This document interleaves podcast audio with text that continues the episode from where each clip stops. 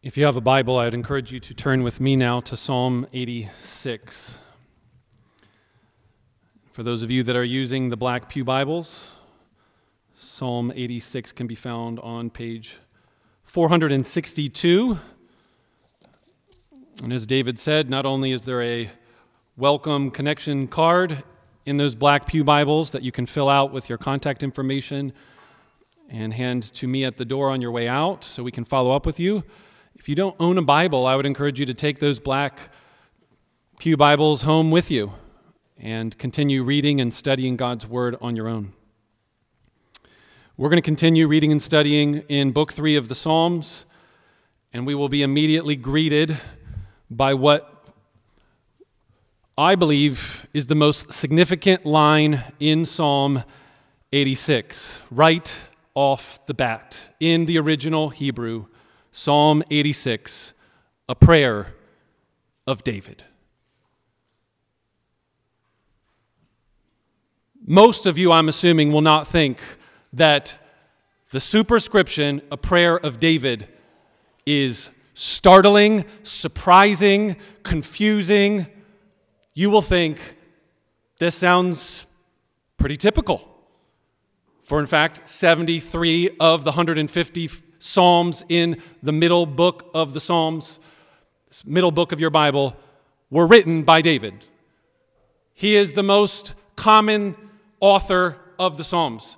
So to say a prayer of David would seem for most of us to be typical, fitting, not surprising. And I am saying the first line of Psalm 86 is confusing, surprising, jolting. Give your adjective, fill in the blank. That's the expectation you should have of this psalm and sermon based on those two words in Hebrew. A prayer of David. Two questions then will guide this sermon. What is David praying? And why is David praying? What is David praying? And why is David praying? And my hope is that as I answer both of those questions, we will be instructed about how to pray, and we will be encouraged to pray. We'll be instructed on how to pray, and we will be encouraged to pray. If we can answer the two questions, what is David praying? What kind of prayer is this? Secondly, why of David?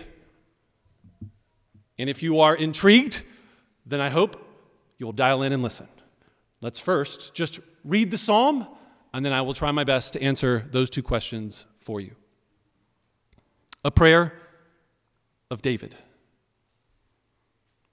Incline your ear, O Lord, and answer me, for I am poor and needy.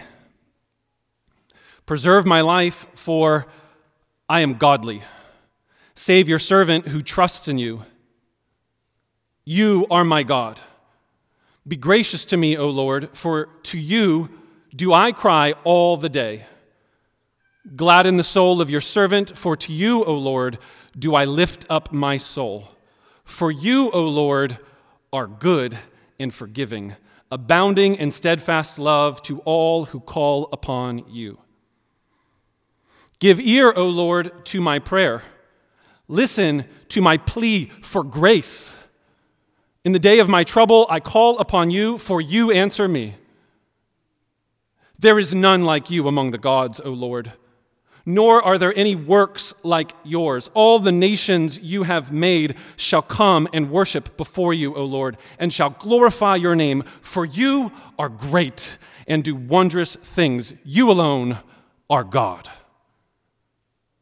Teach me your way, O Lord, that I may walk in your truth. Unite my heart to fear your name. I give thanks to you, O Lord, my God, with my whole heart and I will glorify your name forever. For great is your steadfast love toward me. You have delivered my soul from the depths of Sheol. O God, insolent men have risen up against me. A band of ruthless men seeks my life, and they do not set you before them. But you, O Lord, are a God merciful and gracious, slow to anger and abounding in steadfast love and faithfulness. Turn to me and be gracious to me. Give your strength to your servant and save the son of your maidservant. Show me a sign of your favor that those who hate me may see and be put to shame. Because you, Lord, have helped me and comforted me. Well, the grass withers and the flowers fade, but the word of the Lord endures forever. Amen. Two questions. Question one What kind of prayer is this? What, what is David praying? Question two Why is David praying? Why is David praying here in Psalm 86? And my hope is that you will be instructed and encouraged to pray. How to pray, and motivations for why you should. Uh, first, what kind of prayer is this? It says a prayer of David, and many of you might think, as I mentioned in the introduction, the word prayer is probably used hundreds, dozens of times all over the Psalms. It's good guess. This specific word, a prayer, eight times one of eight times. Now, there's other words and descriptions of prayers, and the root word here is used in multiple forms or fashions, but a superscription of a prayer is only used eight times. So already, I'm intrigued. Why a prayer of David? And so, as I think through this psalm, I would like to suggest to you that this is a confusing prayer because it's all over the place. It actually has a little bit of every kind of prayer you could pray. Let me show you what I mean. First, I would like to recommend that you see this as a prayer of praise. This is a prayer of exalted praise to God.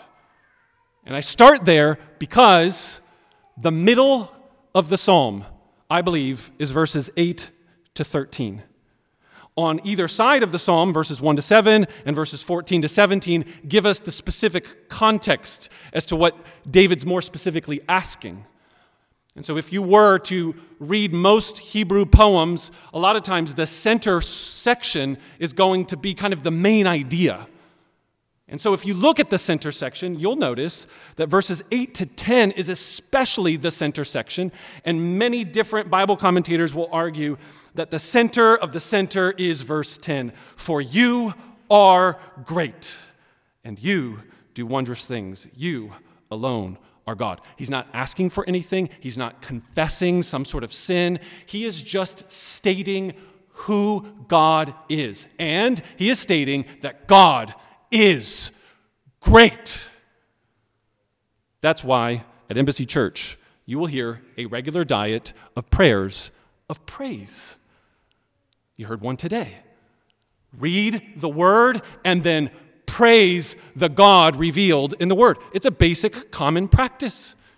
It's something we're modeling for you every Sunday. Keep coming to church and sit under the liturgy of the ordered worship. And you, I believe, year after year will be taught how to pray. Read the word and then pray prayers of praise over the word. In fact, God's greatness is, I think, accented by his quotation of David's scripture reading, the David Marus David, earlier in the service. What scripture did we have just before the sermon? Ex- Exodus chapter 34. Does this sound familiar to your ears? But you, O Lord, are a God merciful and gracious, slow to anger and abounding in steadfast love and faithfulness. Or drop back to stanza one. Look at verse 5. For you, O Lord, are good and forgiving, abounding in steadfast love to all who call upon you, whether it's stanza 1, whether it's the middle of the psalm, or whether it's stanza 3 in the latter half of the psalm. It is a prayer of praise. And I think this is one of the most overlooked types of prayers in your prayer life. It is one of the best ways for you to grow as a Christian. It is one of the most foundational suggestions if you were to come to me like the disciples did Jesus in Luke chapter 11 and they say, Lord, teach us to pray. Please don't call me Lord when you do this, but say, Pastor Phill, I'm a new Christian. I want to learn how to pray. Teach me to pray. I am going to tell you to do this. Read the Bible and then observe everything you can from what you just read and praise God for it. Step one prayer of praise.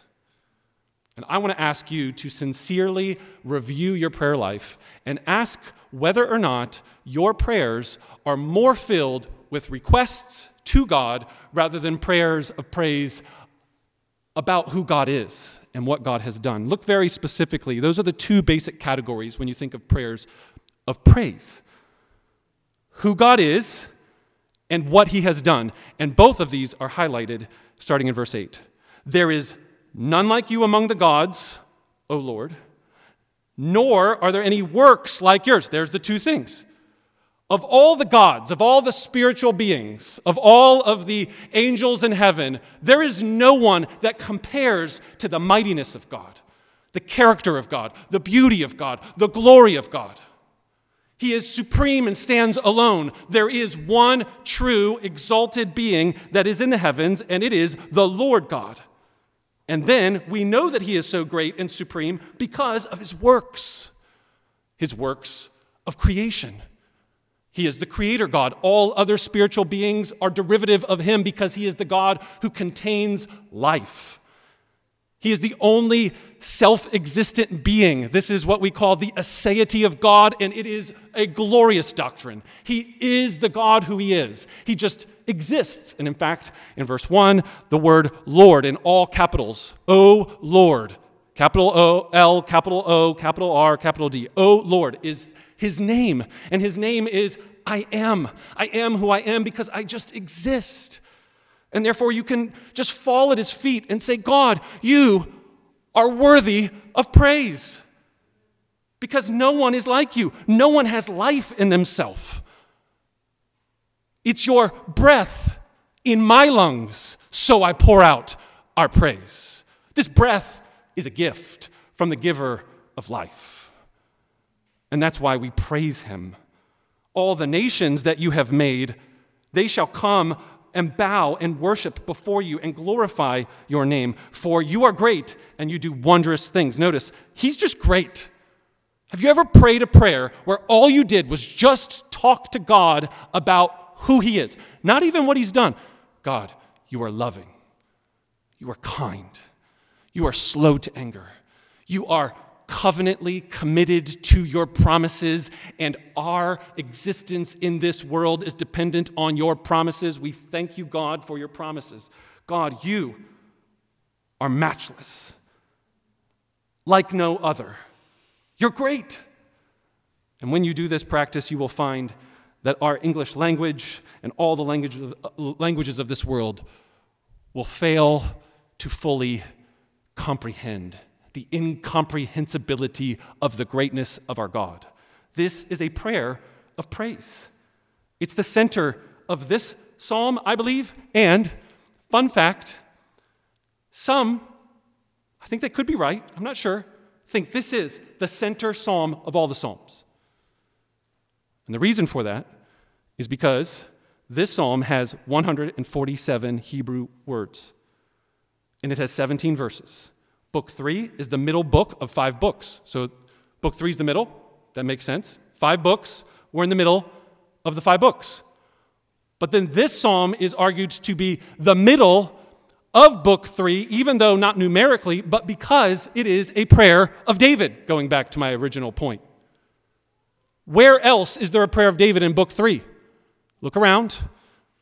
Look at the last psalm, look at the next song, keep looking, and then you'll find there isn't.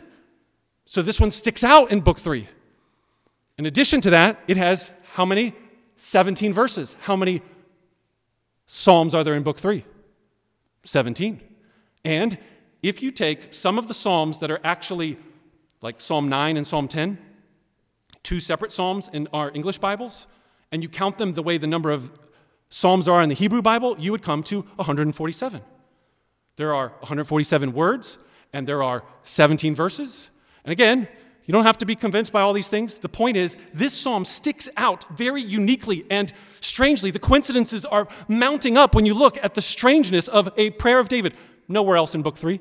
Book 3 is the middle, and the middle section of the middle part of this psalm is praise. Did you guys catch all that? What is David praying? He's praying praise to the greatness of the one true God, the one who's supreme and reigns and rules over all. But is it just a prayer of praise? No. It's a prayer of confession, it's a prayer of lament, it's a prayer of a man who is the king over the nation of Israel. He's the richest man in the world, he is the mightiest man in the world, and he's poor and needy, verse 1 says. Incline your ear, O Lord, and answer me, for I am poor and needy. What kind of prayer is this? It's a prayer of confession, it's a prayer of lament. Look at verse 14. O God, insolent men have risen up against me. A band of ruthless men seeks my life, and they do not set you before them. David is confessing his great and desperate need for God.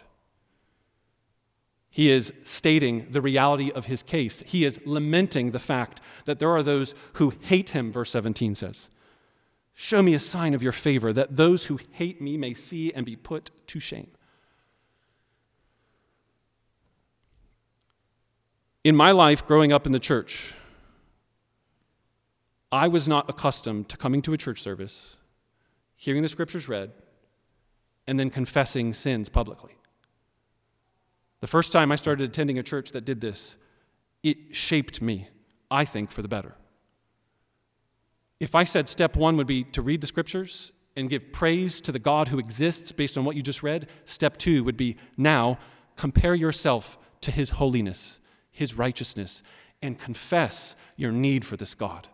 Confess your sins against this God. Notice how great and kind and merciful and slow to anger he is, and then consider your own quick temper. Compare and contrast, and then fall before God like David does and state, God, I am poor and needy. I need saving. I need grace. My soul is weary. I need it gladdened. You are good and forgiving, and so I am calling upon you. You call upon the Lord when you know A, that He is great, and B, that you have great need. So I would encourage you to sit at the feet of David and learn to pray. Pray prayers of praise, pray prayers of confession. And when you come to Embassy Church and we read scriptures in the worship service, and then somebody leads us in corporate confession, and if that's weird, strange, new to you, please lean into it. Give it some time. I believe for me, at this point in my life, it would be genuine and authentic for me to say, my favorite part of our liturgy is when we read the scriptures, we corporately confess our sins, and somebody very helpfully leads us through not a prayer of petition, not a prayer of praise, but just stares at the text and says, God, we have fallen short of your glory. We should be more like you and image you and reflect you, and we are nothing but that. And then the assurance of pardon comes a statement of gospel truth, a declaration of God's promise to forgive. What, what a glorious process to sit yourself under. The Word of God is read, honored, and hallowed. The people are humble and repentant. And then, on the freshness of the wickedness of our hearts being exposed and revealed, even publicly, we can then acknowledge there is therefore now no condemnation for those who are in Christ Jesus. Therefore, since we have been justified by our faith, we have peace with God. When we read those gospel declarations, we are being reminded of the forgiveness that God has promised for us in 1 John 1. If we confess our sins, He is faithful and He is just to forgive us of our sins and cleanse us of all of our unrighteousness. For those of you that were here last week, this is a repeat, but it's a very, very important point. You will pray a lot less if you don't know the God to whom you're praying to. David can confess and lament because he knows verse 5 For you, O Lord, are good and forgiving, abounding in steadfast love to all who call upon you. Why would you confess your soul to God? Look at the language that David says. He's actually giving his soul over to him in verse 4. For you, O Lord, I am lifting up my very being. This word in Hebrew is, is, is sometimes the non material part, but really it's the word for everything that I am. I am surrendering and laying down my whole life and lifting it up to you. Why would you do that? Because you trust Him. And that's why I think you should begin in your prayer routine to read the scriptures and praise Him so you know who you're praying to. And then confess your need for Him and lament the sorrow and the pain and the struggle in your life. Embassy Church was easily five, six years old before we started incorporating a regular rhythm of prayers of lament. I'm so thankful that a pastor friend of mine several years ago pointed out that in corporate worship, most Christian churches don't lament. They don't go to the Lord and just say, God, we don't have all the answers, but we are weary and tired and struggling. When are you going to do something about it? And complain everything that's going on to the Lord, not in a spirit of grumbling, but in a spirit of trust. An honest, authentic act of worship. So I would encourage you to take step one, pray a prayer of praise, just like David does. Step two, pray prayers of confession and lament, just like David's doing here. Step three ask God for stuff. and in that order. And those of you that have sat with me at a table over lunch or a coffee and you've asked me, teach me to pray, Pastor Phill, you should know this is what I taught you to pray praise, confession, lament, and then give him your requests. Now, I don't want to overstate the case just from Psalm 86, but isn't it interesting that David does a lot of asking, but the asking is really God centered. God, incline your ear, answer me, for I'm poor and needy. Preserve my life, for I am godly. Save your servant who trusts in you. Be gracious to me. It's real general language, but when you get to stanza three, starting in verse 14, oh God, insolent men have risen up against me, and a band of ruthless men seek my life, and they do not set you before them. And so then look at verse 16 after he explains the goodness of God from Psalm from Exodus 34. Turn to me and be gracious to me and give me strength and save me and show me a sign. These seem like the things that you and I, if we're honest, typically pray. We pray specific requests based on the circumstances in our life. David waits 13 verses of just prayers in general, praises to God, and then he actually talks about the specific thing that he's praying. Again, I don't mean this to be a rule. I'm not trying to tell you that if you pray a quick prayer request in the middle of your day, Dear God, help me because I'm dealing with some anxiety right now about this situation, that you've somehow broken the prayer rules. No, no, no, no. Please don't misunderstand me. Observe the patience of David to wait all the way at this point in the psalm to finally actually bring up what's going on and be encouraged and instructed that there is a lot of other praying that could be happening that will be good for your soul, and then you can get to that specific stuff going on in your life. And as a general rule of thumb, that's what I would encourage all of you in this church to make as your prayer practice praise, confession, lament, and then ask God for whatever that stuff is. Petitions is the word that you'll hear us say. We're petitioning and requesting and asking God. And I think David here is instructive. He is asking about very historical circumstances that could have either been the, the King Saul chasing after him before he was a king, or it could have been his son Absalom who was chasing him down. Who are these insolent men? We're not sure. David was faced with all kinds of persecution from people inside of his family and outside of his kingdom. But I think most instructive to us is some of the requests that David asks as it relates to verse 11. Teach me your way, O Lord, so that I may walk in your truth. Unite my heart to fear your name. I give thanks to you, O Lord my God, with my whole heart, and I will glorify your name forever. For great is your steadfast love toward me. You have delivered my soul from the depths of Sheol. I hope many of you will pray prayers like verse 11. That you're not just asking God to fix stuff in your life. David does do that. You're allowed to pray for daily bread, Jesus teaches us. Oh Lord, give me my daily bread. Finances are tight. Would you come through and deliver for me and my wife, my family? Great prayer. You should pray those things. You should ask God for those things. Cast all of your anxieties upon Him, all of them. Pray without ceasing. There is a kind of universal, always, all the time nature to our prayer lives where you could be asking God for any little thing.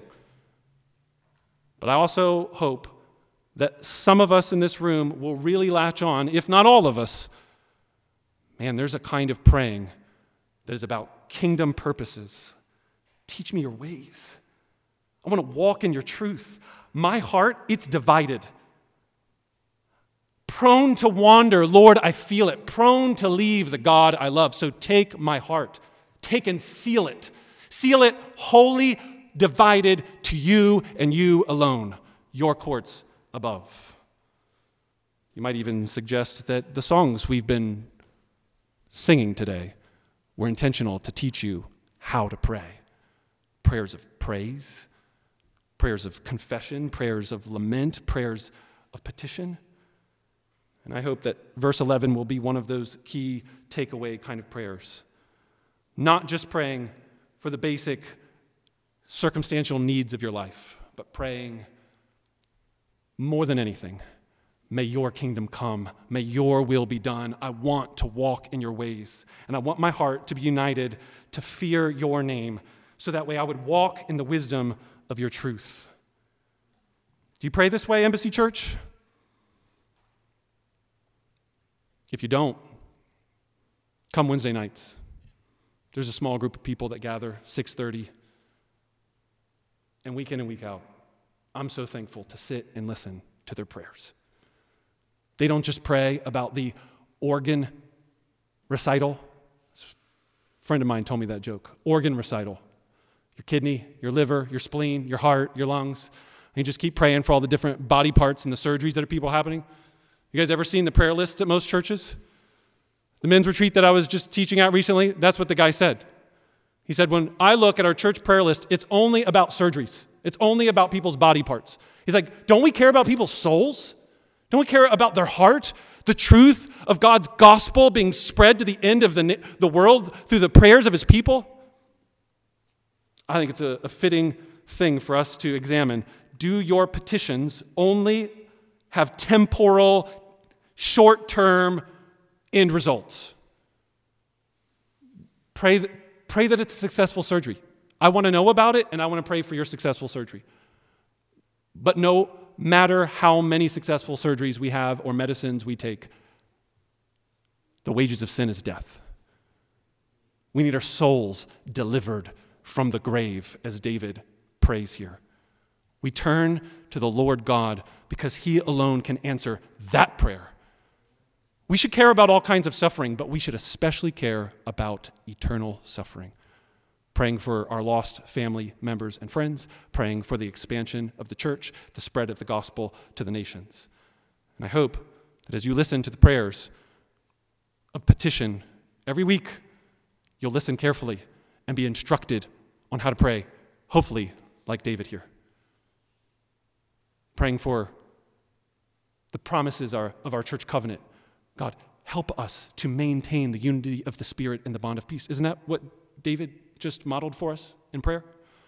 Praying for Capitol Hill Baptist Church and the faithful preaching of God's word in Washington, D.C. God, bring your glory all over the United States, not just here in Chicago, but even in Washington, D.C. So, what kind of prayer is this prayer?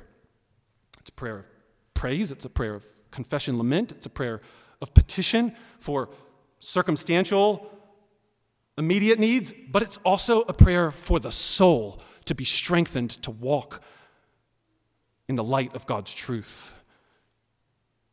And I hope and pray that you'll pray this way too. Question two now. That was all question one. what kind of prayer is this? It's not so simple. It's kind of doing a little bit of everything. And in fact, we didn't even mention this, but if you'd like to just tack on a final point, notice the way in verse 12 I give thanks to you, O Lord, with my heart. How about prayers of thanks? That's a whole nother category of praying.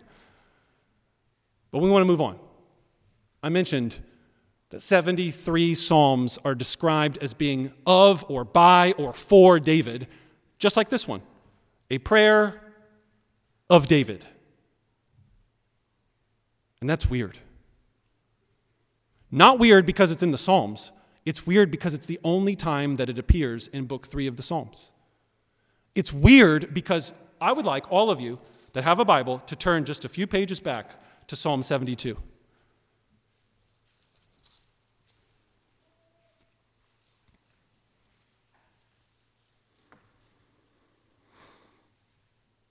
Psalm 72. I'm not going to read the whole thing. We're just going to look at the very last verse, the end of book 2. Psalm 72, verse 20. The prayers of David, the son of Jesse, are ended. Amen. Do you all know what I mean now? A prayer of David. Hey, wait, I thought those ended. That's what you should be asking. That's what you should be wondering. That's why the first line of Psalm 86 is jarring, fascinating, perplexing. If the prayers of David had ended, why is David praying again? And this answer, I think, will lead us down all kinds of rabbit trails and different twists and turns. But I think the simple answer is this if you're reading book three as a downer. The Davidic kingdom is crushed. The temple is destroyed, Psalm 74. God's presence seems absent. Or to put it another way, some Bible scholars and commentators say Book 3 is the darkest corner of the Bible. It has the most concentrated laments if you take the total number of 17 Psalms and ask how many of them are lamenting the absence of God's presence, the destruction of God's temple, and total destruction of the people of Israel, sin abounding, chaos everywhere, the answer is book three. So, nestled in between two sons of Korah's Psalms. Look right before Psalm 86. Psalm 84, Psalm 85 a psalm of the sons of Korah, a psalm of the sons of Korah, then a psalm of David, and then a psalm of sons of Korah, psalm of sons of Korah. This is not an accident, guys. It wasn't like just some sort of throwing out there, here's a bunch of different songs. This is intentional. And I think it's to tell you, the reader, if you work through all the Psalms, not just one at a time, picking and choosing, flipping open your Bible, oh, let's read Psalm 86. Psalm of David, okay. But if you're following along, book three, and you already know the prayers of David have ended, we're recapturing a prayer because most of the language of Psalm 86 is actually rehashing old prayers that we've already read from books one and two. But we're praying it again, even though David's dead. The corporate covenant people of God are still praying prayers of David even after David is dead. They're still being led in worship even when the temple is destroyed, even when the power of David the king, he is poor and needy. Oh, he is way poor and needy. The entire kingdom that David had was split into two, then destroyed by the Assyrians to the north and the Babylonians to the south. And if that setting is right, based on the broader reading of Book 3, what we have in the midst of all of these laments is a statement of hope that the king of the throne of Israel will reign and rule and bring about all nations worshiping Yahweh, the Lord God. That's what I think is happening. There's a lot, we could get into that, but for now, I just want you to know this little line of David is to alert you to the fact that even though David's dead and his kingdom's been divided and they have been exiled and all sorts of terrible things have happened, God's people are still praying for a David like king to reign and rule over the throne. And that's why David and the people of Israel are saying, All nations that you have made shall come and worship before you, O Lord, and shall glorify your name. Give strength to your servant and save the son, S O N, the son of your maidservant. Show us a sign of your favor so that everybody who's hating us will see and be put to shame because you, O covenant Lord, all capitals, Lord Yahweh, have helped me and comforted me. I don't think that verse 17 should be a reason for you and my to be, God, I need to know, should I marry her or should I not? Show me a sign. God, should I take this job or should I not? Show me a sign. He's talking about a sign of God bringing about salvation, God bringing about destruction of his enemies, God displaying the fulfillment of his covenant promises. And it reminds me of that time when Jesus was hanging around the Sea of Galilee, and he told everyone, You're asking for all kinds of signs and miracles. I'll give you a sign. The sign of Jonah. Just like Jonah was in the whale for three days, or fish, it's technically not a, a whale, a fish, and then came out and preached, and the Holy Spirit came down and brought revival to the nations. How much greater then will it be the Son of Man who's buried into the ground for three days, and the God who delivers from Sheol, verse 13. For great is your steadfast love toward me, for you deliver the soul of the king on the throne of Israel, the one who is the son of David, the lion of Judah, from the depths of the grave, and then all nations will worship that king and bow before his throne. The sign of Jonah has come. It's the resurrection of Jesus Christ, the greater David the one who was, as described in Luke chapter 1, born as the son of a maidservant, the description of Mary, the mother of Jesus. The one who was given strength, and I say, the one who prayed Psalm 86 all the way to his death. And I get this not specifically from one specific text, but just listen very carefully as I read to you Hebrews chapter 5. And if you believe, like I do, that Jesus prayed all the Psalms again and again, but especially Psalms like this one, maybe this will help make sense of why this sermon series is called The Songs of Our Savior, because our Savior sang and prayed just like David did.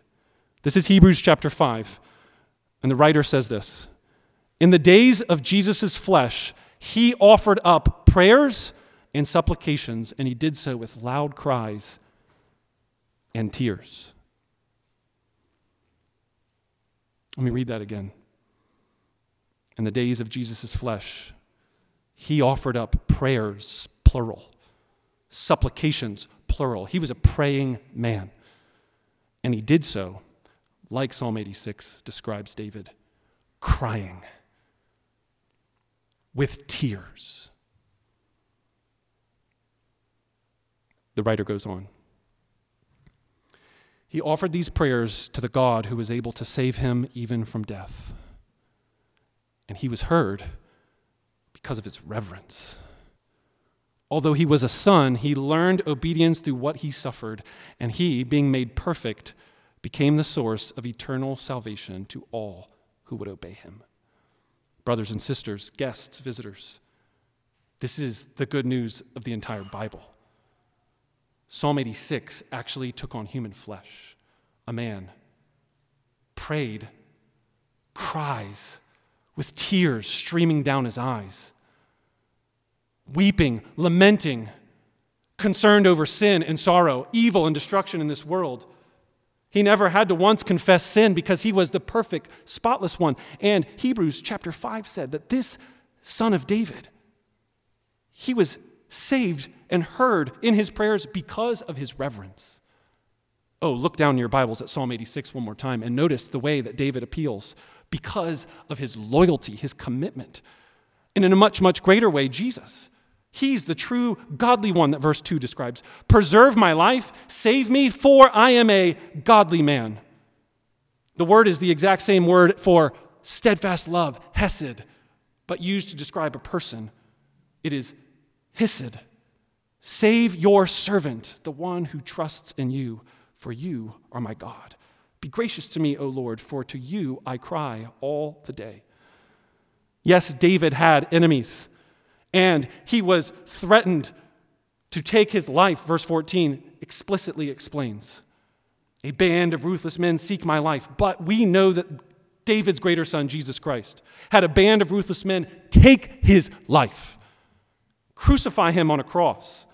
And because of his death on the cross, God's gracious, merciful character, his slowness to anger, his abounding and steadfast love and faithfulness are put on display for every single person on the universe.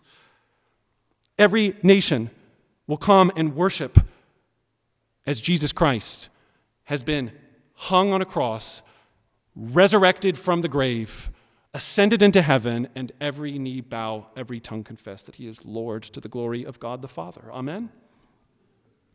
This is what I mean by a prayer of David? Wait, I thought the prayers had ended. Or to put it another way, in the midst of the worst possible chaos that a nation, a family, an individual could experience. Psalm 86 is placed right here as a little reminder in the darkest corner of the Bible there is hope of a coming David like king who will be raised from the grave, and all of the world will bow before his throne. A prayer of David? A prayer of Jesus. And it's in his name that we should pray now. Would you join me in prayer?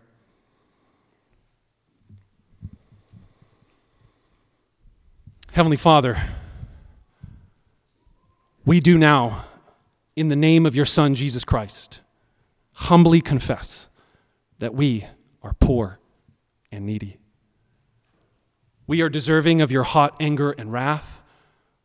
We have sinned against you and one another. We have not loved you with all of our heart, mind, soul, and strength, and we have not loved our neighbor as ourself.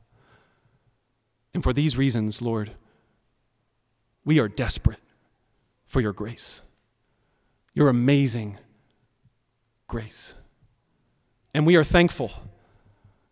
And we want to give thanks, even now, for the grace that has been displayed for us on the cross of Christ, the Son of David, the one who comes in the very same tribe of Judah who prayed for us, even as he hung on a cross. We thank you for his intercessory prayer now in heaven for us, to save us, to guide us, to lead us down the paths of righteousness.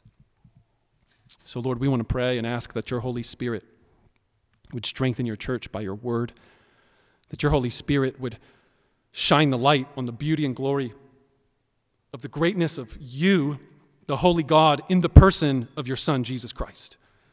We pray that the Holy Spirit would do the work of convicting us of our sin and leading us to prayers of confession, would reveal to us what's really going on in the world and cause us to lament the wickedness and the reality of what humans have done on this earth. Lord, we pray that your Spirit would come near and comfort and help as our psalm concludes. Comfort your people. Help us. We are poor and needy, and we have no place else to turn. There is no one higher, there is no one greater, there is no one stronger. So we ask, O God of creation and salvation, come. Come meet us in the bread and the cup. Come meet us as we conclude this worship service and guide us every step. In Jesus' name, amen.